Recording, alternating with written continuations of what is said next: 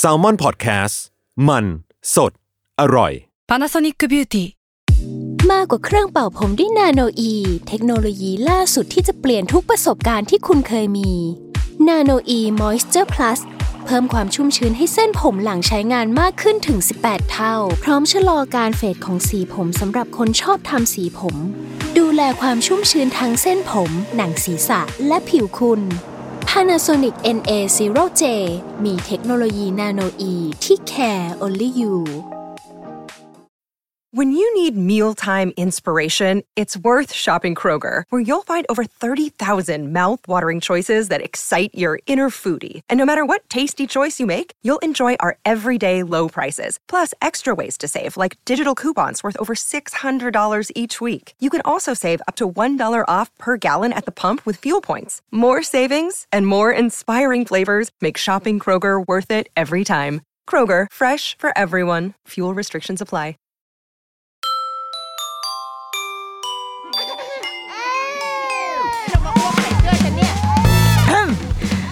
ดอะรุกี้มัม คุณแม่มือสมัครเลี้ยงกับนิดนก สวัสดีค่ะเดอะรุกี้มัม คุณแม่มือสมัครเลี้ยงกับนิดนกค่ะ ความประกินกะในวันนี้นะคะ ช่วงเส้นทางบันเทิงของคุณแม่คุณแม่รีวิวหนัง วันนี้เราจะเปลี่ยนบรรยากาศนิดนึงเว้ยปกติ หนังซีลงซีรีส์ที่เอามาดูมันจะมีความแบบดราม่าใช่ไหมมีความแบบดราม่าแม่บ้าน แต่ว่าวันนี้มา แนวใหม่ วันนี้วันนี้อยากคุยถึงอนิเมะหนึ่งเรื่อง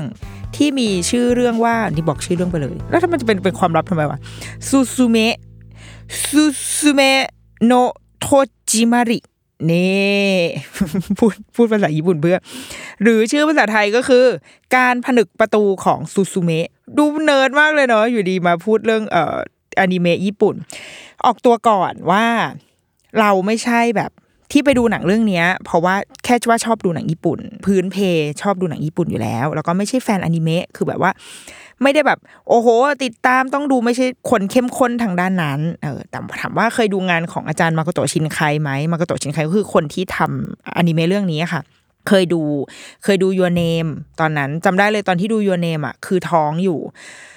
แล้วก็น่าจะเป็นหนังเรื่องสุดท้ายมั้ง ของหนังเรื่องสุดท้ายแบบก่อนที่จะคลอดอะ เพราะว่าตอนที่ไปดูเรื่องเนี้ย หนังมันยาวเหมือนกันนะถ้าจำไม่ผิดก็คือเกือบเกือบสามชั่วโมงเนาะสองชั่วโมงกว่า แล้วคือปวดฉี่มากนั่งอยู่ในโรงจำได้เลยว่าปวดฉี่แบบ โอ้จะไม่ไหวแล้ว แต่ว่าก็คือสนุกไม่พร้อมลุกอะแล้วคนท้องอะมันจะปวดฉี่ง่าย เพราะว่ากระเพาะปัสสาวะมันโดนแบบบีบอัดใช่ไหมก็คือนั่งปวดฉี่อั้นฉี่ไปจนพอหนังจบก็คือเดินแบบ เดินตัวงอเดินเดินตัวงอออกจากโรงจนผัวก็ต้องบอกว่า เธอแบบ เธอรีบหน่อยไหมไม่ก่อนที่มันจะนำคร่ำแตกตรงนี้นำคร่ำที่ไม่ใช่นำคร่ำก็เลยอะหลังจากนั้นมาก็เลยไม่เข้าโรงหนังอีกเลย เพราะว่ามันค่อนข้างทรมานการนั่งอยู่ในโรงสองชั่วโมงแบบต้องอันฉี่อะมันไม่ค่อยไหวกับคนท้องอะไรเงี้ยค่ะ ก็เคยดูยูเนมแล้วก็เคยไปแบบตามรอยด้วยนะ ตอนนั้นไปที่อ่าเลกบีวะเนาะถ้าจำไม่ผิดคือเลกบีวะ ทะเลสาบบีวะเนี่ยเป็นเป็นทะเลสาบที่ เหมือนเป็นแรงบันดาลใจอะเป็นแบบเป็นพื้นหลังเป็นฉากหลังของหนังเรื่องยูเนมตอนที่ไปญี่ปุ่นครั้งนู้นเลยตอนนั้นลูกยังเล็กๆอยู่เลยขวบสองขวบเนี้ยเหมือนไปคือจะไปในเมืองแถวๆนั้นพอดีก็เลยเอองั้นเราเล็กเราเราเลี้ยวไปเล็กบีวะดูดีกว่า ก็เลยเข้าไปในเล็กบีวะเว้ยแล้วก็อ๋อ มันก็หน้าตามันก็เหมือนในหนังจริง ๆ มันเป็นแบบเป็นเมืองที่อยู่รอบแบบทะเลสาบแบบกลมๆอะ แต่ว่ากว้างใหญ่ไพศาลมาก แล้วก็มองไปก็คือเห็นฟูจิซังด้วยนะ อยู่ไกลมากๆ แต่ว่าก็ยังเห็นเป็นยอดยอดอยู่ แล้วก็เมืองตรงนั้นก็มันก็รื่นรมดี เพราะว่าฝั่งหนึ่งจะเป็นทะเลสาบอะไรเงี้ยก็คือเคยได้ไปไปสัมผัสความแบบ เลยเข้าใจเข้าใจวิธีคิดของเขาเหมือนกันว่า ทุกอย่างมันก็จะต้องอ้างอิงมาจากแบบสิ่งที่สิ่งที่มีอยู่จริงอะคือใช้ ต้นทุนเดิมเป็นวัตถุดิบเพื่อที่จะเอาไปต่อยอดเป็นเป็นงาน เป็นฉากหลัง เป็นเรื่องเล่าต่อไปเงี้ยก็เคยดูงานของอาจารย์มาโกโตชินไคแล้วก็ แต่ว่าเรื่องหลังจากเนี้ย Weathering with You ไม่ได้ดู แล้วก็ข้ามมาเรื่องนี้เลย พอเห็นข่าวเรื่องนี้แล้วมันตรงกับมันฉายช่วงสงกรานเนาะมีเวลาก็เลยอะงั้นไปดูหน่อยก็ได้ เพราะว่าไม่ได้ดูแบบอนิเมะอะไรแบบเนี้ยมานานแล้ว แล้วบวกกับว่าเราว่าเรื่องเนี้ยในปีนี้ที่มาฉายอะมันก็มีความโด่งดังมีความมีกระแสขึ้นมา เพราะว่า อาจารย์มาโกโตชินไคอะ บินมาเมืองไทย เราเห็นภาพที่คนถ่ายถ่ายมาแชร์กันที่เป็นแบบแกเล่นน้ำสงกรานต์อยู่หน้าเซ็นทรัลเวิลด์อะไรอย่างเงี้ยเออมันก็บันเทิงดีเหมือนกันนะอยู่ดีๆมาเมืองไทยในช่วงสงกรานต์แล้วก็มาเล่นน้ำสำหรับคนที่แบบอาจจะ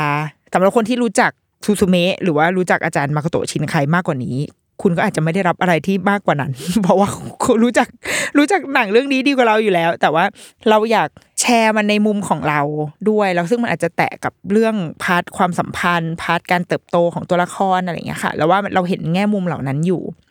เอาเอาข้อมูลพื้นฐานของหนังเรื่องนี้ก่อนอการผนึกประตูของซูซูเมะเนี่ยก็คือเหมือนเมื่อกี้ที่บอกนะเป็นหนังของอาจารย์มาโกโตะชินไคที่เป็นคนทำแอนิเมชัน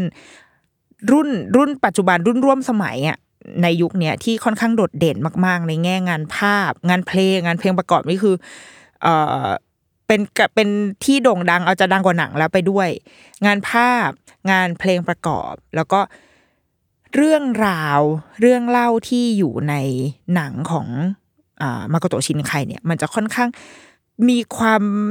เป็นมนุษย์ มีความเจ็บปวด มีความร่วมสมัย มีความเป็นตัวแทนของวัยรุ่นในยุคนี้ประมาณหนึ่งเหมือนกัน ซึ่งอะเดี๋ยวเราจะว่าไปในในมุมมองของเรื่องนี้นะ ในมุมมองของเรื่องซูซูเมะ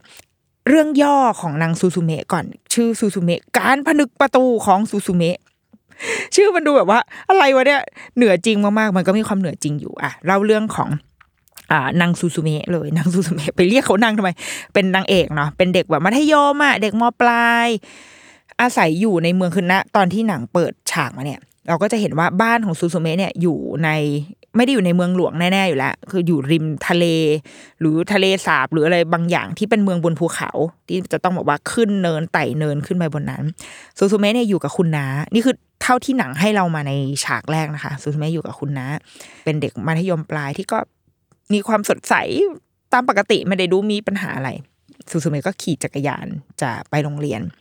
ากฏว่าในตอนที่ขี่จักรยานเนี่ย พบเห็นมีผู้ชายคนหนึ่ง เดินสวนขึ้นมาซูซูมะก็แบบ เชี่ยคนนี้หล่อผู้หล่อเกิดความถูกตาต้องใจกันในขณะก่อนไปโรงเรียน ผู้ก็คือถามทาง ผู้บอกว่า เฮ้ยไม่ไม่ไม่ได้ทักแบบนี้นะ ดูเป็นคนลึกลับออกแนวลึกลับ มาแบบเสื้อขาวๆผมยุ่งๆหน่อยอารมณ์แบบเหมือนเหมือนเอ่อแอลอะแอลในเดทโนนอย่างนั้นเดินแบบ ดูเป็นบุคคลลึกลับเดินมาถามทางว่านี่เคยเห็นออไอ้ตรงนี้ไหมเป็นโรงอาบน้ำอะไรสักอย่างอีซูสเมะก็บอกอ๋อใช่เนี่ยอยู่ข้างหลังนี้เองค่ะอ๋อโอเค เธอเคยเห็นประตูไหมอีซูสเมะก็ประตูอะไรวะประตูเชี่ยอะไรวะเออไม่รู้อะลองไปดูแล้วกันอะไอ้ผู้ชายก็เออขอบคุณขอบคุณแต่ก็ผู้ชายก็เดินต่อไปซูซูเมก็หยุดนิ่งนิ่งคิดอยู่พักหนึ่งคือไม่ได้คิดอะไรคิดถึงอีผู้ชายคนนั้น โอ๊ยแต่ละคนนี้ดีจังเลย แต่ภาพก็ตัดไปนางก็ไปโรงเรียน นี่เล่าละเอียดจังเลยเนาะแค่ฉากแรกแค่นั้นเองเล่าละเอียดอะไรขนาดนี้ ไปโรงเรียน ปรากฏว่าไม่สามารถสลัดความคิดถึงผู้ชายคนนี้ได้เลย มีความเป็นแบบรักแรกพบเป็นเกิดจิตปฏิพัทธ์อะไรขึ้นมาก็ไม่รู้นั่งเรียนอยู่ก็คือไม่มีสมาธิเรียนเนี่ย เข้าใจละที่สุภาษิตบอกว่าแบบอย่ามีรักในวัยเรียน เพราะว่าทำให้แบบไม่ตั้งใจเรียนเว้ยนั่งนึกถึงหน้าผู้ชายแล้วก็ ไม่รู้ว่าเกิดอะไรอีท่าไหนก็เลยลุกขึ้นมาแล้วแบบ ไม่ได้แล้วฉันจะต้องไปหาเขาเราก็ลุกออกไปจากห้องเรียนเออจะเป็นครูก็คือแบบ หยุดลูกอย่าเพิ่งไป มากลับมาเรียนฟิสิกส์กับครูก่อน แต่ว่าซูซูเมะไปละนางก็ไปเอ่อวิ่งวิ่งแบบโหเราจะเห็นว่ามันไปไกลมากลัดเลาะเข้าไปข้างในแบบพงป่าพงป่าต้นมงต้นไม้ ปรากฏว่าซูซูเมะเข้าไป มันเป็นเหมือนอารมณ์เหมือนเป็นเมือง community mall ใช้คำประมาณนี้ก็ได้ เป็น community community mall ที่ รกร้างไปแล้วอะนึกภาพแบบเมอร์รี่คิงส์บางลำพูอะที่มันจะแบบมันมีโครงสร้างตึกเรายังเห็นร่องรอยของมันอยู่ แต่ว่ามันเละเทะไปหมดแล้ว แล้วก็ที่พื้นก็จะเจิ่งนองไปด้วยน้ำเพราะว่าหลังโคงหลังคา มันก็พังใช่ไหมฝนตกมาน้ำมันก็ขังอยู่ในนั้น ก็คือเป็นแบบ เป็นที่ที่เราพอจะเดาออกได้ว่าแต่ก่อนเนี่ย มันคงจะคึกคัก คงจะรุ่งเรืองน่าดู แต่ตอนนี้มันถูกปล่อยให้ทิ้งร้างไปแล้ว และที่ไอโรงอาบน้ำอันเนี้ยเราจะเห็นประตูตั้งอยู่ ประตูนึกภาพก็คือประตูโดเรมอนเลย เป็นประตูแบบประตูเฉยๆเลยอะตั้งอยู่ดื้อๆอย่างนั้นเลยอีซูซูเมะก็แบบ คุณพี่ผู้ชายคนนั้นคะไปตะโกนหา ก็คือแบบยังไม่เจอเว้ยแต่ว่าเจอประตู ก็เลยลองเปิดดู พอเปิดดูก็แบบ เฮ้ย พอเปิดประตูเข้าไปที่อีกฝั่งหนึ่งของประตูอะเห็นเป็นรูปแบบดวงดาวสายรุ้งอะไรก็ไม่รู้อะเป็นเหมือนแบบมิติลี้ลับอะอยู่ที่อีกฝั่ง ก็ลองกระโดดเข้าไปอ้าว ก็ไม่ได้เข้าไปนี่หว่าก็ก็แค่ทะลุมาที่อีกฝั่งก็เปิดไปอีก เปิดไปเปิดมาก็ไปไหนไม่ได้ ก็คาอยู่ตรงนั้น แล้วปรากฏว่านางก็มองไปเห็นว่าตรงประตูเนี่ยมันมีแบบแท่งหินอันหนึ่งตั้งอยู่ ก็ด้วยความซุกซนหรืออะไรก็ไม่รู้แหละนางก็ไปดึงอีหินอันนั้นออกมา ปรากฏว่าหินอีหินอันนั้นแปลงร่างกลับมากลายเป็นแมว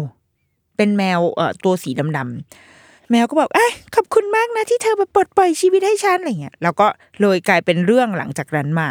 เพราะว่าเอาแบบอย่างอย่างคร่าวที่สุดก็คือ อีประตูอันเนี้ย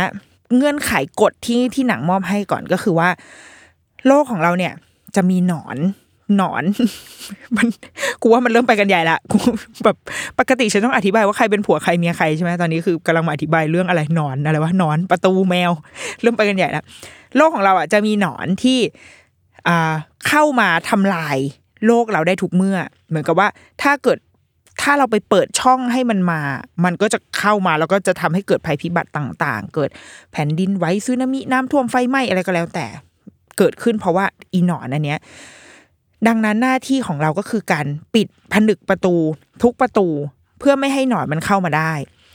โดยที่หน้าที่นี้แล้วเราจะรู้ได้ยังไงวะ ว่ากูจะไปปิดประตูที่ไหน มันมีค่ะ มันมีตระกูล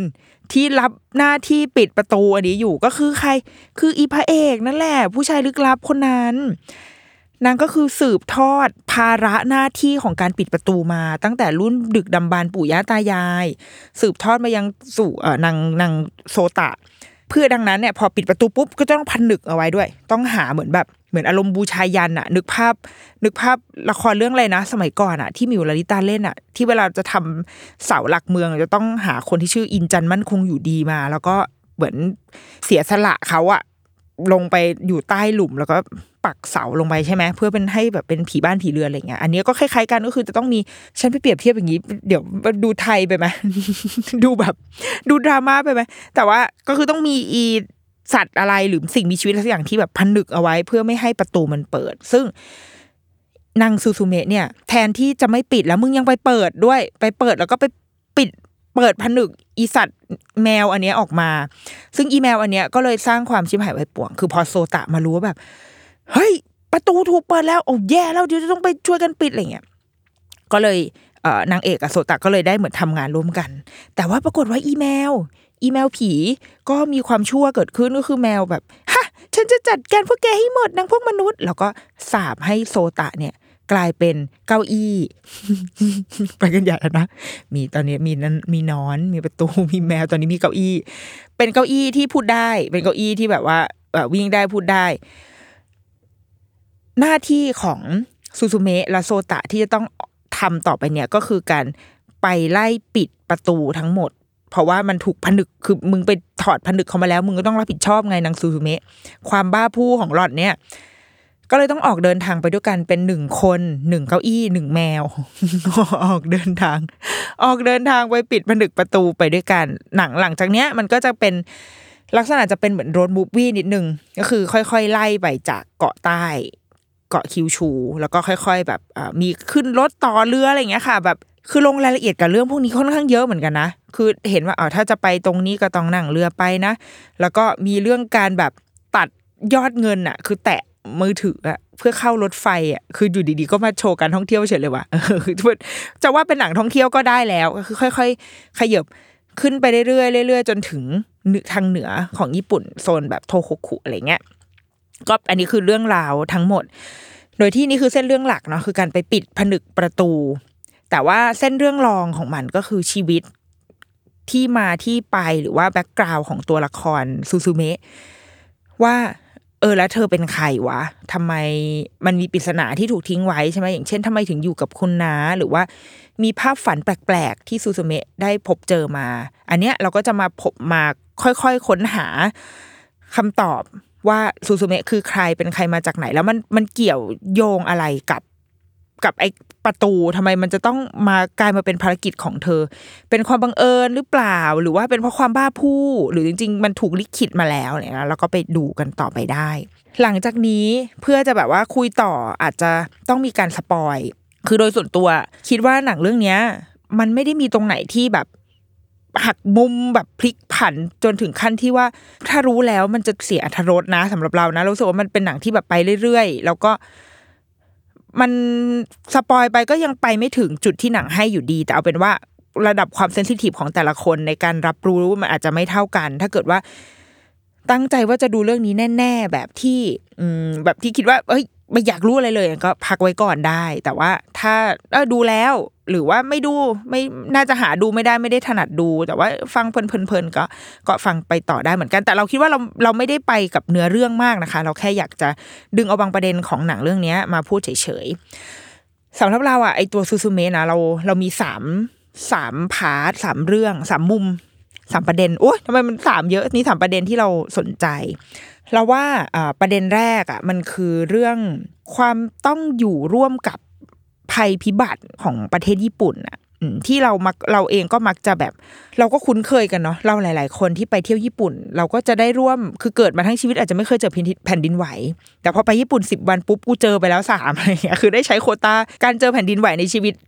ในการไปญี่ปุ่นแค่ครั้งเดียว เออ เป็นสิ่งที่นักท่องเที่ยวเองก็รู้ และ ที่มากกว่านั้นคือคนในประเทศนะก็รู้ว่าประเทศเขาอะมันตั้งอยู่บนแบบ ring of fire ใช่ไหมเป็นแบบว่าแนวรอยเลื่อนของเปลือกโลกทางฝั่งมหาสมุทรแปซิฟิกที่ทำให้มันพร้อมที่จะขยับ พอมันขยับปุ๊บแผ่นดินก็จะไหว พอแผ่นดินไหวมันก็จะเกิดอื่น ๆตามมา ไหนจะยังมีภูเขาไฟที่ยังอะไรคุกรุ่นอยู่อะเราตอนนั้นเราเคยจะไปเมาส์อาโซทางคิวชูเนาะอาโซรู้สึกจะอยู่ที่คูมาโมโตะไหมถ้าจำถ้าถ้าผิดไม่ผิดก็ฝากแจ้งด้วยนะคะ แต่ว่า ในช่วงที่เราไปนั้นอะขึ้นไม่ได้ เพราะว่าเหมือนมันกำลังแบบคุกรุ่นกำลังเดือดอยู่ภายในผมเข้าไปในเว็บแล้วบอกว่าช่วงนี้ขอปิดไว้ก่อนยังไม่ให้ขึ้นไปท่องเที่ยวหรือว่า ถ้าเที่ยวได้ก็คือจะได้อยู่แค่แบบเลเวลข้างล่างเท่านั้นคือยังขึ้นข้างบนไม่ได้เงี้ยคือมันมีจุดที่พร้อมจะปะทุขึ้นมาในทุกด้านเลยอยู่เสมอ ดังนั้น คนในประเทศเขามันก็เลยจะต้องแบบ ชีวิตตั้งอยู่บนความไม่แน่นอนเนาะมันมีความเชื่ออันหนึ่งที่เราว่าคนไทยเองก็เคยได้ยินนะ เรื่องเราจะรู้จักมันในชื่อแบบปลาปลาอานนท์ใช่ไหมทุกคนเราว่าเราส่วนใหญ่จะรู้จักไม่แน่ใจรู้จักหรือเปล่าเอาแบบคร่าวๆก็คือ ปลาอานนท์เนี่ยเป็นปลาที่อยู่ใต้โลกเป็นความเชื่อของเราว่าทางฝั่งเอเชียมันอาจจะเป็นในทางพุทธหรือเปล่านะ เราไม่รู้นะ แต่ว่าส่วนใหญ่ ประเทศในในฝั่งเอเชียเนี่ยจะมีความเชื่อร่วมกันเนี้ยอยู่ แต่ว่าแต่ละประเทศอาจจะมองสัตว์เนี้ยเป็นอื่น ๆ เป็นแตกต่างกันไปได้ อาจจะเป็นแบบคาปิบาร่าบ้างฮิปโปทุยคาปิบาร่าเลยวะก็เป็นพวกปลาอะไรอย่างเงี้ยแหละบางคนก็เป็นมังเมืองมุมบ้างเป็นปลาบ้างเป็นอะไรบ้างแบบให้มันดูเป็นสัตว์แบบดึกดำบรรหน่อยใช่ไหมเชื่อกันว่าไอ้ปลาตัวเนี้ยอยู่ที่ใต้โลก และถ้าเกิดว่าเมื่อไหร่ก็ตามที่ปลา ขยับตัวถ้าปลาอานนท์ขยับตัว โลกก็จะเกิดแผ่นดินไหวซึ่งจริงๆมันก็วิทยาศาสตร์เนาะหมายถึง มันก็คือการพูดถึงเปลือกโลกนั่นแหละ ถ้ามองในมุมวิทยาศาสตร์มันคือเปลือกโลกที่เมื่อขยับตัว มันก็ทำให้แผ่นดินไหวได้ แต่ว่าพอเราเทินเป็นเทพเจ้าเป็นความเชื่อเป็นปลาอ๋อเป็น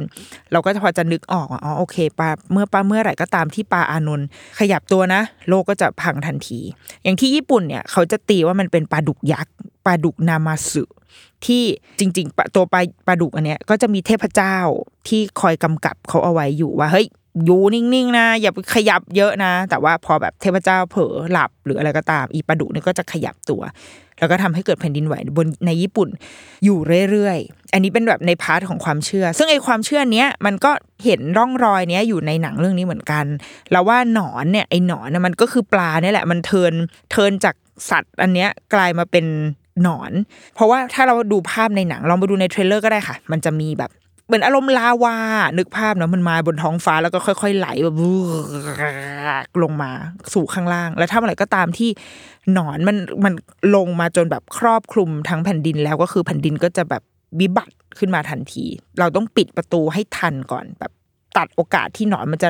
ออกมาทั้งตัวได้อะไรเงี้ยมันก็คือการดึงเอาเรื่องเล่าความเชื่อนี้ หรือแม้กระทั่งไอหินที่ผนึกอย่างเงี้ย เจ้าแมวเนี่ยอีแมวผีเนี่ยมันชื่อในเรื่องมันชื่อแมวไดจินไอเทพเจ้าที่คุ้มครองกำกับดูแลไอหนอนอยู่ก็คือ ชื่อว่าเทพเจ้าไดเมียวจินมาแล้วว่ามันมันเนาะมันมีมันเห็นร่องรอยของความแบบเล่าเรื่องอะไรแบบซ้อนซ้อนกันไปอยู่แบบเนี้ย แต่เอาเป็นว่าไม่ว่าจะด้วยหลักใดก็ตาม ด้วยเรื่องเล่าด้วยตำนาน หรือว่าด้วยหลักทางวิทยาศาสตร์ก็ตามอะมันทำให้คนที่ญี่ปุ่นอะรู้ตัวแล้วว่าฉันกำลังเผชิญอยู่กับ ภัยพิบัติแน่ๆ ชีวิตฉันอยู่บนความไม่แน่นอนแน่ ๆ เวลาเราดูพวกคลิปแบบแม่บ้านญี่ปุ่น หรือว่าอ่านแบบสกู๊ปข่าวเรื่อง เวลามีภัยพิบัติต่าง ๆอะเราเลยจะได้เห็นว่าเฮ้ยเขาเป็นประเทศที่ค่อนข้างพร้อมเตรียมพร้อมมาก ๆ ในทุกระดับคือตั้งแต่เด็กไปจนโตจนเป็นผู้ใหญ่ก็จะต้องถูก เตรียมพร้อมซักซ้อม กันอยู่เรื่อยๆ เราได้เห็นแบบว่าเด็กนักเรียนเปิดเทอมนอกจากแบบว่าตำรงตำราเรียนที่ต้องแบกไปแล้ว ก็จะต้องมีเหมือนเหมือนเป็นถุงถุงแผ่นดินไหวอะที่เอาไว้ถ้าเวลาเกิดแผ่นดินไหวเนี่ยเขาจะเอาไอ้ถุงอันเนี้ยใส่หัวมันเป็นเหมือนหมอนนุ่มๆอะค่ะ ใส่หัวเพื่อป้องกันอ่าอะไรตกลงมาคืออันนี้คือต้องพกติดเอาไว้ที่โรงเรียนเลย เป็นข้อบังคับอะคือเป็นสิ่งที่เด็กทุกคนจะต้องมี หรือว่าการซ้อม หนีไฟ การซ้อมหนีแผ่นดินไหว การซ้อมหนีซึนามิ การมีจุดรวมพลที่อยู่บนภูเขาอะไรเงี้ย อะไรเหล่านี้มันแบบมันชัดเจนมากๆ ระบบการเตือนภัยที่ขนาดเราเป็นนักท่องเที่ยวที่ไปที่นั่นอะเรายังได้รับการเตือนภัยเลยแบบโทรศัพท์ตึ๊ดตึ๊ดตึ๊ดอย่างช่วงนั้นมันมีช่วงหนึ่งที่เราไปอ่าญี่ปุ่นตอนที่แผ่นดินไหวใหญ่ที่คิวชูพอดี ตอนนั้นที่แบบว่าคุมาโมโตะปราสาทอะไรพังลงมาน่ะ เราไปช่วงนั้น โทรศัพท์ดังบ่อยมาก เพราะว่ามันมี after shock เกิดขึ้นแทบจะทุกชั่วโมง โทรศัพท์ก็จะดังแล้วตึ๊ดตึ๊ดตึ๊ดตึ๊ดตึ๊ดมีแผ่นดินไหว แล้วก็พอขึ้นไปอยู่บนรถไฟอะ มันก็จะเป็นการประสานเสียงของทุกคนบนรถไฟเลยเสียงดังขึ้นมาพร้อมๆกันอย่างเงี้ยระบบเตือนภัยอะไรพวกเนี้ยเขาก็พร้อมมาก เพราะว่าไม่ว่าจะแผ่นดินไหวใหญ่เล็กแค่ไหนก็ต้องนับมันทั้งหมด เพราะว่าถือว่ามันคือภัยที่เกิดขึ้นในประเทศเขา เราได้เห็นการเตรียมตัวในระดับครัวเรือน เช่นแบบว่าเขาจะต้องมีกระเป๋ากระเป๋าที่ถ้าเกิดคำสั่งอพยพเมื่อไหร่ก็คือ แบกกระเป๋าดีแล้วก็ขึ้นยอดเขากันไปให้หมดเลย เพื่อจะได้ป้องแบบเป็นการเพื่อเอาชัวร์คือต้องทิ้งบ้านแล้วก็เข้าเชลเตอร์ไปอยู่ในสนามโรงยิมโรงเรียนหรืออะไรก็แล้วแต่อะไรเงี้ย ซึ่งในกระเป๋าเนี้ยมันก็จะเต็มไปด้วยอุปกรณ์เอาชีวิตรอดต่างๆ มีแบบไฟฉงไฟฉายมีน้ำมีอาหาร อาหารในที่นี้คือไม่ใช่อาหารแบบที่อย่างเวลาสมัยเราที่เราต้องกักตุนช่วงแบบน้ำท่วมใช่ไหม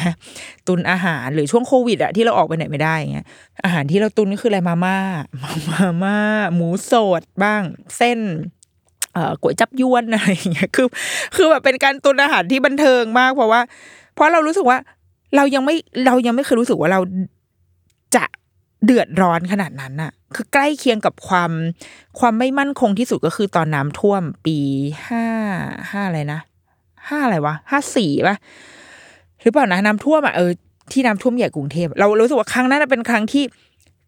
ใกล้เคียงกับความรู้สึกไม่มั่นคงมากที่สุดแต่ว่า น้ำท่วมก็คืออย่างน้อยอะบ้านพังหรือก็ตามแต่ตัวเราก็ยังเอาได้ก็แช่แช่เนาะแล้วก็แก๊สเกิดไม่มีอาจจะ มันยังพอหา ที่ไปได้อะแต่เอาว่าไอ้ภัยพิบัติของญี่ปุ่นอะมันไม่ได้แค่น้ำท่วมไงมันเป็นอะไรที่มากกว่านั้น แล้วเขาคิดไปถึง worst case ที่สุดว่า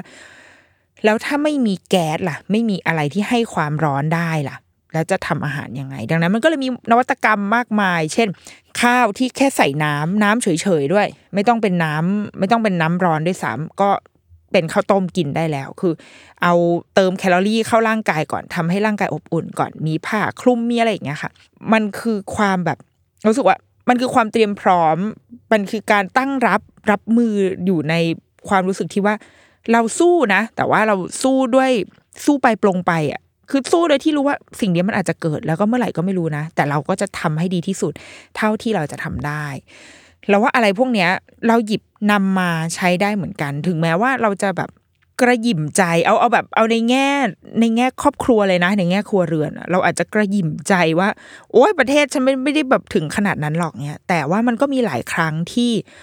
มันก็เป็นภัยพิบัติเล็กน้อยจริงๆอาจจะไม่ถือเป็นภัยพิบัติไฟดับเนี้ยไฟตกไฟในหมู่บ้านคือคิดว่าประเทศเราน่าจะเป็นปัญหาเรื่องโครงสร้างพื้นฐานมากกว่า เช่นแบบสายฟงสายไฟไม่ค่อยแบบ ไม่ค่อยดีเท่าไหร่ไฟตก จนตู้เย็นกูพังเวลาเครื่องหนึ่งอย่างเงี้ย มันมีเหตุการณ์อะไรแบบเนี้ยเกิดขึ้น ซึ่งเราอะถ้าเป็นลำพังถ้าเป็นเราแบบคนเดียวอยู่คนเดียวแต่ก่อนเวลาไฟดับก็คือนั่งเอาพัดมาพัดไปเงี้ยแต่ว่า เออพอตอนเนี้ยมีลูกมีเด็กด้วย เราเริ่มต้องคิดแล้วเหมือนกันว่า เราจะรับผิดชอบอีกชีวิตหนึ่งอย่างไร เราเตรียมพร้อมกับมันมากแค่ไหน เหมือนเหมือนสำหรับประเทศเราอาจจะไม่ต้องทำก็ได้ แต่เราก็เราคิดว่าพอเวลาดูแบบ คอนเทนต์เกี่ยวกับญี่ปุ่นเยอะๆก็รู้สึกว่าเออจริง ๆ เราเป็นคนเตรียมพร้อมมากขึ้นอีกหน่อยหนึ่งก็อาจจะดีเหมือนกัน อย่างน้อยที่สุดเตรียมให้มันเข้ากับบริบทของบ้านเราอะ่ะ หรือว่าทำจัดระจัดการจัดระเบียบชีวิตให้มันหาเจอง่ายหน่อย สมมติว่านึงต้องอพยพจริง ๆ ฉันสามารถหยิบหนึ่งถุงสองถุงสามถุงใส่กระเป๋า แล้วก็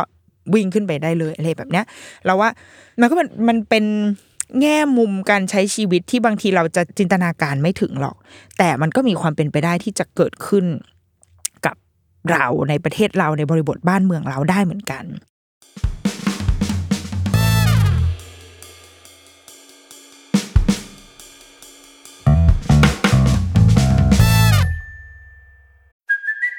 It's Kaylee Cuoco for Priceline. Ready to go to your happy place for a happy price? Well, why didn't you say so? Just download the Priceline app right now and save up to 60% on hotels. So, whether it's Cousin Kevin's Kazoo concert in Kansas City, go Kevin, or Becky's Bachelorette Bash in Bermuda, you never have to miss a trip ever again. So, download the Priceline app today. Your savings are waiting. Go to your happy place for a happy price.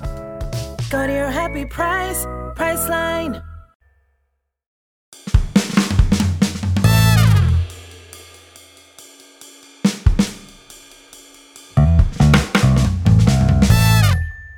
ประเด็นที่สองที่เราว่าน่าสนใจในเรื่องนี้มันคือเรื่องของคุณนาความสัมพันธ์ของคุณนากับซูซูเมะ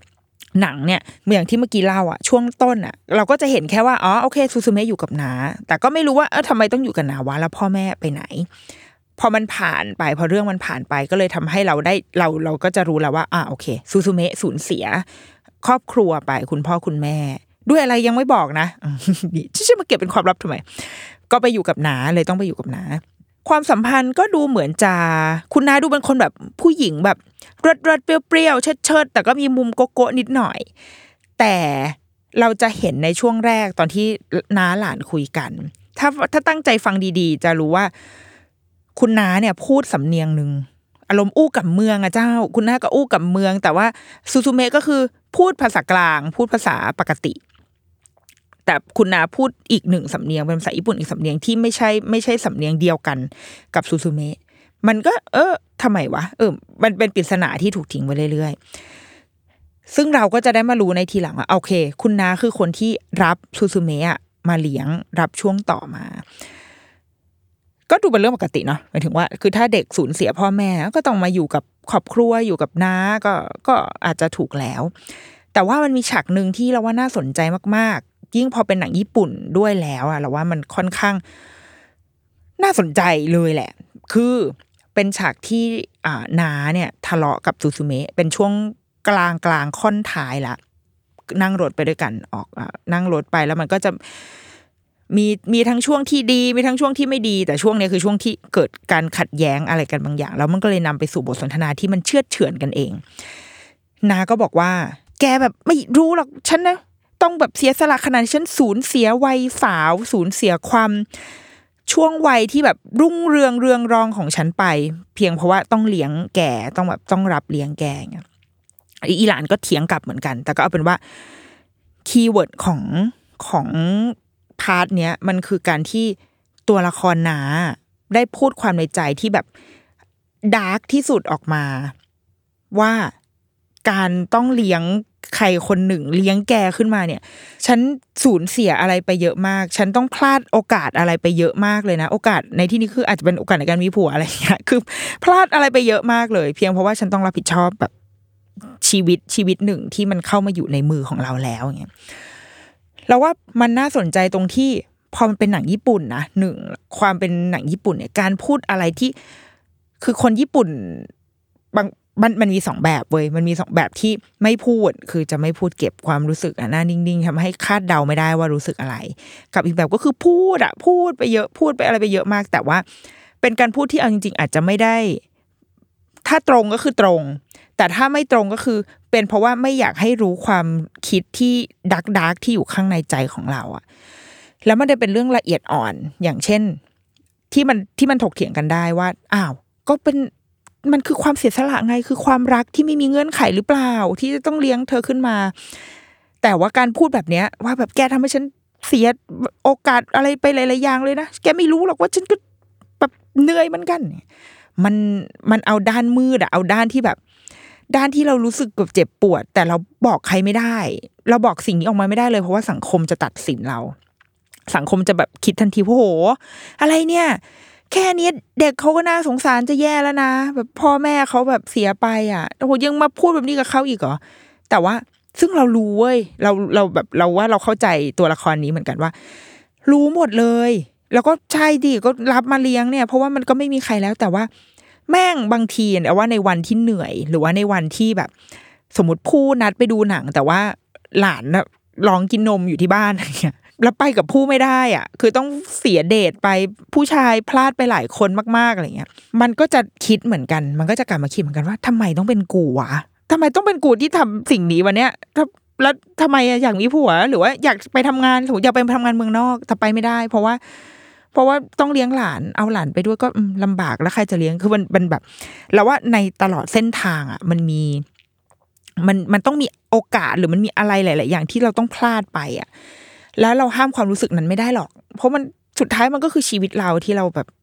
เราก็อยากจะมีเหมือนกันอย่างเงี้ย แล้วว่าการที่หนังดีไซน์ให้ตัวละครเนี้ยพูดสิ่งนี้ออกมา โอ้เราว่ามันแทนความรู้สึกของคนมากมายเลยนะ ของคนคนหลาย ๆ คนที่อยู่ในสถานการณ์คล้าย ๆ กันแบบนี้ หรือแม้กระทั่งไม่ต้องเป็น ไม่ต้องเป็นน้าหลานก็ได้นะ เป็นแม่เป็นพ่อเนี่ยแหละ มันก็มีความรู้สึกแบบนี้เกิดขึ้นได้เว้ย อยู่ที่ว่าเราเราพูดออกมันได้หรือเปล่ามันมี มันมีพื้นที่หรือว่ามีช่องไหนที่เราแบบ ขอกูพูดสิ่งนี้หรือขอระบายสิ่งนี้ออกมาหน่อยเถอะว่าแบบ แม่งเอ้ยแบบเพราะด้วยเพราะสิ่งนี้เราเสียสละอะไรไปเยอะมากแล้วอะแต่แม่งทำไมกูต้องมาเจอแบบนี้อีกวะ ในวันที่ลูกอาจจะเนี่ยอย่างอีซูซูเมะเนี่ยแบบวัยรุ่นไงหนีตามผู้ ไปเห็นเจอผู้หลอกก็ไปวิ่งตามเขาอย่างเงี้ย โอ้โหทำไมกูเลี้ยงมันมาทำไมไอ้มันมันหงุดหงิดอะมันมีความโกรธแล้วแล้วว่าเราเราเข้าใจได้แล้วเราว่าเฮ้ยมันมันเป็นมูฟที่น่าสนใจของของหนังญี่ปุ่นเหมือนกัน ที่เอาประเด็นแบบนี้มาพูด มันมีอีกเรื่องหนึ่งที่เรานึกถึงเร็วๆเนี่ยก็คือ Crash Course in Romance ที่เป็นพูดเรื่องนี้เดียวเหมือนกันเลยเว้ยคือเป็นคุณน้าที่จับพัดจับผูว่าแม่เนี่ยมาทิ้งหลานเอาไว้ แล้ว เพื่อจะให้เลี้ยงแล้วตัวแม่ก็หนีไปมีผู้อยู่ที่แบบประเทศอื่นอะไรเงี้ย อันนี้เป็นหนังเกาหลีนะคะ และในวันเดียวกันที่เอาหลานมาเลี้ยงเนี่ย ไอ้คุณยายคือตอนแรกก็กะว่าอ้าวเดี๋ยวก็ให้ยายช่วยเลี้ยงปรากฏยายตายอีกก็เลยเหลือแค่ตัวน้าถึงเป็นนางเอกเนี่ยอยู่คนเดียวน้าเนี่ยก็ยังเป็นเด็กมัธยมอยู่เลย เป็นนักกีฬาแฮนด์บอล คือแบบทีมตัวทีมชาติ เป็นตัวความหวังคืออนาคตไกล แต่พอ โดนพี่สาวตัวเองเอาหลานมาทิ้งเอาไว้ให้เลี้ยง ในวันที่แม่ตัวเองก็ตายด้วยเนี่ย ชีวิตเปลี่ยนทันทีจากเดิมที่ก็เป็นแค่เด็กที่ไปเรียนแล้วก็ไปซ้อมไปเรียนแล้วก็ไปซ้อมคือกลายเป็นว่าต้องหยุดทุกอย่างแล้วก็มาหาเลี้ยงครอบครัว มาหาเงินอะมารันกิจการของครอบครัว ต้องทุ่มเทเวลาที่จะตอนแรกเขาก็เล่นกีฬาไปด้วยเลี้ยงหลานไปด้วย ปรากฏว่ามันไม่ได้ว่ะ มันมันแบ่งสอง part ไม่ได้ ก็เลยต้องเทเวลามาให้ยอมที่จะแบบ ทิ้งความฝันในการเป็นนักกีฬาแล้วก็มาเลี้ยงหลาน เพราะไม่งั้นมันก็ไม่มีใครเลี้ยงแล้วอย่างเงี้ยแล้วว่ามันคือการพูดเรื่องเดียวกันเลย มันคือการพูดเรื่องของการต้องเสียสละอะไรที่ยิ่งใหญ่มากๆของคนคนหนึ่ง ที่เขาชั่งน้ำหนักแล้วว่า เขาต้องให้ต้องให้กับอีกฝั่งหนึ่งที่เขาเลือกอะแต่มันไม่สามารถห้ามความรู้สึกแย่ความรู้สึกผิด หรือว่าความรู้สึก โกรธหงุดหงิดในโชคชะตาที่เกิดขึ้นได้ มันอยู่ที่ว่าเราจะจัดการกับมันยังไงแล้วแล้วเราไปต่อข้างหน้ายังไงมากกว่า แต่ว่าเราไม่ได้ละทิ้งมันนะแค่คนเรามันมันไม่มีทางที่จะขาวได้ตลอดอะเนาะมันก็มันก็ต้องสามารถโกรธได้ มันต้องเจ็บได้ มันต้องแค้นได้เหมือนกัน อันนี้ก็เป็นอีกแง่มุมที่เราว่าน่าสนใจ แง่มุมสุดท้ายก็คือไปตามหนังเลย พอซูซูเมะเดินทางไปเรื่อยๆ ก็ไป เราก็เลยได้รู้ว่าผู้ชมอะค่ะผู้ชมก็เลยได้รู้ว่าซูซูเมะเนี่ยเป็นหนึ่งในผู้ประสบภัยภัยพิบัติแผ่นดินไหวแล้วก็สึนามิปี 2011 ที่ญี่ปุ่นที่โซนฟุกุชิมะมียางิโซนนั้นเนาะเราน่าจะได้เห็นข่าวกันที่ค่อนข้างใหญ่เป็นฟุเป็นเป็นแผ่นดินไหวและสึนามิที่ค่อนข้างใหญ่ แล้วก็ มันมันมีผลกระทบเยอะ เพราะมันไปกระทบกับตัวโรงไฟฟ้านิวเคลียร์ที่ทำให้แบบว่า เมืองต้องปิดทิ้งไว้ไปเลย เพื่อให้ไอสารนิวเคลียร์อะไรเนี่ย มันแบบรังสีอะกัมมันตภาพรังสีมันเสื่อมสลายย่อยสลายไปอะไรอย่างเงี้ยนะซึ่งณตอนนี้เราก็คิดว่ามันน่าจะเคลียร์ขึ้นไปประมาณหนึ่งแล้ว แต่ว่าซูซูเมะประสบเหตุการณ์นั้น และสูญเสียครอบครัว สูญเสียคุณแม่ไปในเหตุการณ์นั้นทำให้เรื่องในหนังเนี่ยเล่าเรื่องผ่าน สมุดบันทึกเล่มหนึ่งแบบเป็นสมุดวาดเขียนของซูซูเมะแล้วก็เลยทำให้เห็นเห็นว่า เด็กจากเดิมที่ก็วาดรูปสดใส แล้วมันก็จะมีหน้าหนึ่งที่แบบดำเป็นแบบความมืดดำที่ระบายสีฝนคือเหมือนจิตใจมันแบบมัน มันเผชิญกับอะไรบางอย่างอยู่ เป็นทรมาที่ติดอยู่ในใจของเด็กเมื่อผ่านเหตุการณ์อะไรบางอย่างซูซูเมะจะมีภาพฝันมันเป็นเป็นฉากหนึ่งในหนัง เหมือนเป็นภาพที่ มันหลอนขึ้นมาเสมอว่าเป็นเหมือนตัวเขาเนี่ยเดินอยู่ในแบบทุ่งกว้างๆแล้วก็กำลังกำลังตามหา ใครบางใครบางคนแล้วก็มีเสียงเรียกซูซูเมะอยู่จากแบบข้างหลังอะไรเงี้ยคือเป็นภาพฝันฝันๆหลอนๆของเขาเราว่าหนังก็กำลังไปแตะกับผู้สูญเสียในเหตุการณ์ต่าง ๆ แน่นอนว่าเมื่อมีภัยพิบัติ มันก็จะมีผู้สูญเสีย มีคนที่จากไป มีคนที่ยังอยู่ต่อ คนที่จากไปก็มันน่าเศร้าใจแหละ แต่ว่าที่คนที่ยังอยู่ต่อแล้วว่ามันมันยากกว่า หนังหนังเรื่องเนี้ย จากการโรดทริปทั้งหมดอะค่ะ เราจะได้เห็น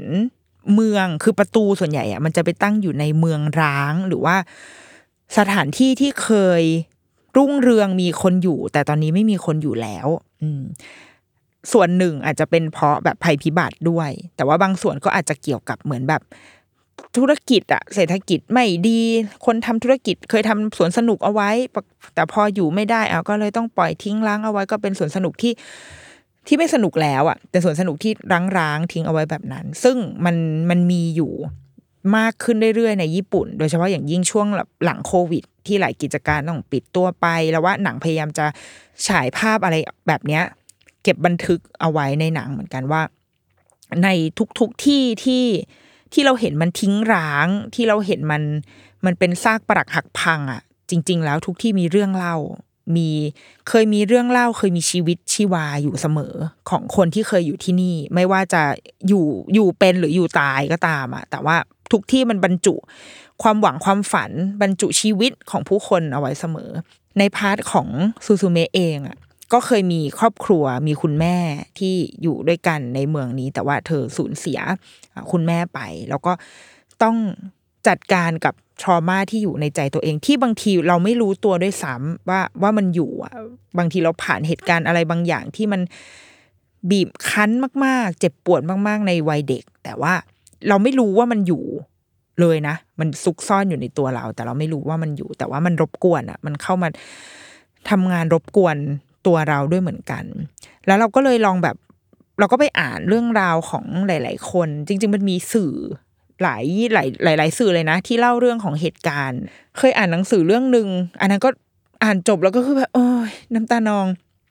ชื่อเรื่องอะไรวะ หมาเป็นเรื่อง เป็นเรื่องหมาอ้าวเดี๋ยวเดี๋ยวเดี๋ยวหาชื่อเรื่องก่อนนี่เพิ่งนึกได้เพิ่งนึกได้ก็เลยพูดขึ้นมา แต่ว่าเดี๋ยวจะหาชื่อเรื่องให้นะ แต่ว่า มันมีสื่อมีสกู๊ปมีข่าวอะไรที่พูดเรื่องของเหตุการณ์ครั้งนั้น คนที่ยังอยู่ผลกระทบที่เขาต้องแบกรับเอาไว้ ถ้าในแง่ของแบบครอบครัวอย่างเงี้ยมันมีทั้งเด็กที่สูญเสียคุณพ่อคุณแม่ มีเด็กหลายคนที่สูญเสียคุณพ่อคุณแม่จากเหตุการณ์นั้นเหมือนกับซูซูเมะแล้วก็ต้องไปอยู่กับคนที่เหมือนเป็นครอบครัวอุปการะบ้าง อยู่กับญาติบ้างเหมือนอย่างซูซูเมะนั่นแหละ แต่ว่าเขายังต้องแบบมีชีวิตต่อไปนะส่วนใหญ่ก็ยังเป็นเด็กวัยเรียนกันอยู่ทางนั้น เราได้อ่านเรื่องราวของเด็กผู้ชายคนหนึ่งที่สูญเสียคุณพ่อคุณแม่ไป แล้วก็นักข่าวเขาก็ไปทำข่าวว่า วันนี้เป็นวันที่เขากำลังจะเข้ามหาวิทยาลัยและ จะไปเรียนวิศวะหรืออะไรสักอย่างหนึ่งเขาก็เล่าให้ฟังเรื่องว่าเรื่องถึงคุณพ่อคุณแม่ของเขา คุณพ่อเนี่ยเป็นช่างซ่อมรถอะไรสักอย่าง เขาก็บอกว่า คุณพ่ออะ เหมือนมีชีวิตอยู่เพื่อที่จะซ่อมของเพื่อให้ใช้งานได้ แต่เขาอะจะใช้ชีวิตต่อไปเพื่อแบบเพื่อสร้างของเพื่อสร้างรถที่มันที่มันดี เออ คือมันแบบมันมันมีการแบบแบกความฝันส่งต่อความฝันของกันไป เด็กคนนี้เขาก็บอกว่าเขาใช้เวลานานมากแบบหลายปีกว่าที่จะยอมรับเรื่องนี้ได้ แล้วก็ บางเรื่องก็ยังคุยกับพี่สาวว่าปล่อยให้มันเราจะไม่พูดถึงเรื่องนี้กันอะเราจะไม่เอาเรื่องนี้ขึ้นมาพูดกัน เราจะใช้ชีวิตไปข้างหน้าไปเรื่อยๆก่อน ใช้ชีวิตวันนี้อะใช้ชีวิตในวันนี้หรือพรุ่งนี้ แต่เราจะไม่เอาเรื่องเหตุการณ์วันนั้นมาพูด เพราะว่ามันเจ็บปวดมากเกินไป ดังนั้นแม้ว่าเราจะยังแบบมีชีวิตอยู่ได้ แต่จริง ๆแล้ว เราอาจจะต้องมองข้ามอะไรบางอย่างต้องยอมสคิปบางพาร์ทเหมือนกัน เพราะว่ามันเจ็บปวดเกินจะรับไหว หรือว่าก็มีพ่อแม่หลาย ๆ คนที่สูญเสียลูกในเหตุการณ์ครั้งนั้น มีมันมีเรื่องเล่าจากโรงเรียนประถมแห่งหนึ่งที่เมืองอมิยางิที่โรงเรียนประถมแห่งเนี้ยคือเขาบอกว่ามันมีเด็กผู้หญิงคนหนึ่งที่เขาแบบเขาเห็นเหมือนพลังจากเกิดแผ่นดินไหวแล้วเขาก็บอกว่า เดี๋ยวจะมีแผ่นดินไหวแล้วต้องรีบอพยพกันนะ เด็ก ๆ แล้วคุณครูก็แบบว่าแตกตื่นแตกตื่น แต่ว่าในอันนี้ในเรื่องเล่านะคะ น่าจะเป็นเรื่องเล่าจากคนที่รอดชีวิต เขาก็บอกว่าคุณครูอะคือพอหลังจากแผ่นดินไหวปุ๊บ ทุกคนก็เหมือนสำรวจโอเค สภาพโรงเรียนเรียบร้อย คุณครูก็คุยกันอยู่นานมากว่า เอายังไงดี เราจะอพยพดีไหมเพราะจริง ๆ แล้วตามแผนของแผนที่ควรจะเป็นนะคะ ที่แบบซ้อมๆกันมาเนี่ย ควรจะต้องอพยพเด็กๆอะขึ้นไปบนยอดเขาหรือสักอย่างที่อยู่ที่อยู่หลังโรงเรียน แต่ว่าคุณทางคุณครูเหมือนพอคุยกัน แล้วก็ประเมินว่า เฮ้ยเราอยู่ตรงเนี้ยเหมือนอยู่ในในจุดรวมพลในโรงเรียนอะน่าจะเพียงพอแล้วสถานการณ์น่าจะโอเคขึ้นแล้ว แต่ว่ามันก็คือมันมีคิดว่าในวันในวันนั้นน่าจะมีการแบบถกเถียงอะไรกัน แต่สุดท้ายคุยกันว่าอ้าวงั้นอพยพแต่ไม่ทันแล้ว คือในระหว่างที่กำลังจะอพยพเพื่อไปอยู่ที่ที่สูงที่สุดอะมันไม่ทันคลื่นยักษ์ที่เข้ามา ก็เลยทำให้เกิดการสูญเสียที่โรงเรียนเนี้ยค่อนข้างเยอะมากๆ แล้วก็คุณภาพที่เราจะเห็นต่อก็คือ ภาพของคุณพ่อคุณแม่ที่มาค้นหาร่างของลูกตัวเองที่อยู่ในโรงเรียนเนี้ยเยอะมากๆ ซึ่งมันหาได้หาเจอได้ยากมาก เพราะว่ามันมีโคลนมีแบบสิ่งก่อสร้างซากปรักหักพังอะไรเงี้ยค่ะ แบบกองอยู่เต็มไปหมดดังนั้นมันยากมาก ๆ ที่จะหาลูกตัวเองเจอ แต่ว่า ในมุมของการเป็นพ่อแม่ คือว่ายิ่งยิ่งเวลาผ่านนานไป อันนี้จากการอ่านสัมภาษณ์อะ เรารู้แหละ ว่าเราไม่ได้เขาคืนมาแล้ว คือเรารู้ว่าเขาต้องเขาจากเราไปแล้วแหละ แต่ว่าเราอยากเห็น อยากอยากเห็นน่ะ อยากจะจับให้เห็นตัวว่า โอเค นี่คือเรา นี่คือลูกเราจริง ๆ และเราอยากจะเอาลูกเราอะไปทำพิธีตามความเชื่อของตัวเองอะพาเขาไปฝังไปเผาหรือไปประกอบพิธีอะไรก็ตามเพื่อที่จะส่งเขาไปให้ ไปให้จบว่าเกิดแล้วก็จากกันไปโดยที่เรารู้ว่าเรา เราเรามองเห็นกันอะแต่มันไม่ใช่การหายไปเลย แล้วแบบไม่รู้ว่ายังไงวะ แล้วเราไม่รู้ว่าเราจะเราจะระบุว่าเขาอยู่ตรงไหน เราจะระลึกเขาที่ไหน เราจะเราจะจดจำเขาได้แบบไหนอย่างเงี้ย มันมีคุณพ่อคุณแม่อีกเยอะมาก ๆ ที่ไม่สามารถที่จะหาลูกของตัวเองเจอ แล้วก็หลายคนก็ยังมูฟออนไปจากจุดนั้นไม่ได้ ก็ยังแบบยังยังต้องวนเวียนยังยังมีความนึกนึกคิดอยู่ถึงสิ่งนั้นอยู่ แต่ก็มีพ่อแม่อีกหลายคนเหมือนกันมีเรื่องเล่าของคุณพ่อคุณแม่คู่หนึ่งที่สูญเสียลูกสาวสองคนไป แต่ว่าเมื่อเวลาผ่านไปอีกแบบหลายเป็นสิบปีเขาก็ตัดสินใจว่าโอเคเขาจะมีครอบสร้างขึ้นมาใหม่ ก็คือทำเอาใหม่อะ เริ่มต้นใหม่แล้วเขาก็ใช้ชีวิตใหม่มีลูกอีกสองคน มีลูกใหม่อีกสองคน เพื่อที่จะเพื่อที่จะ move on ชีวิตออกมาจากความทุกข์ในวันนั้น เราว่าจนถึงวันนี้มันก็มันก็เป็นช่วงที่หลาย ๆ คนอาจจะลืมไปแล้ว หรือว่าเราในฐานะคนนอกก็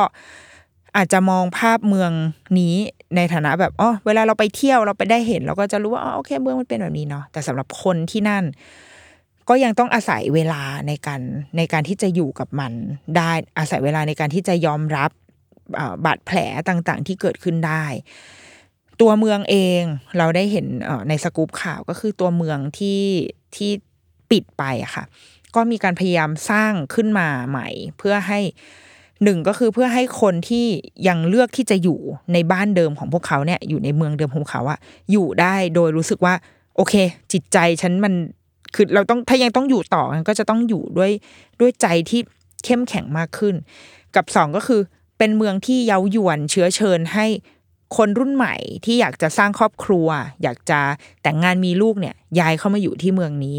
เป็นการแบบเหมือนสร้างความหวังใหม่เลย แล้วก็เอาคนที่ไม่ได้อาจจะไม่ได้มีความเชื่อมโยง เกี่ยวโยงอะไรกับเมืองเนี้ย แต่ว่าเชื้อเชิญมามามาอยู่ที่นี่แล้วมาสร้างแบบชีวิตใหม่ไปด้วยกันอะไรแบบเนี้ย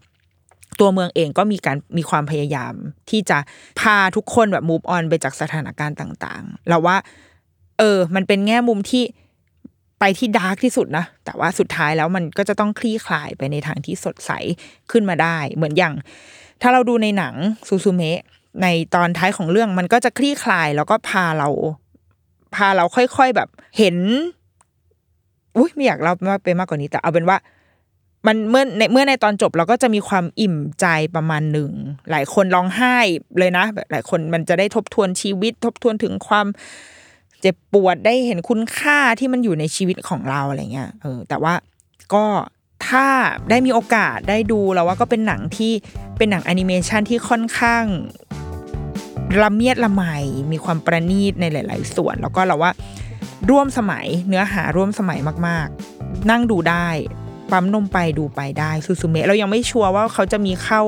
ผ่านทางสตรีมมิ่งไหนหรือเปล่านะ แต่เราว่าสุดท้ายน่าจะต้องมีแหละงานมันค่อนข้างแบบค่อนข้าง mass แล้วก็ดังมากๆ ลองไปติดตามชมกันได้นะคะซูซูเมะการผนึกประตูของซูซูเมะนี่อะเดรุกี้มัมสัปดาห์นี้สวัสดีค่ะ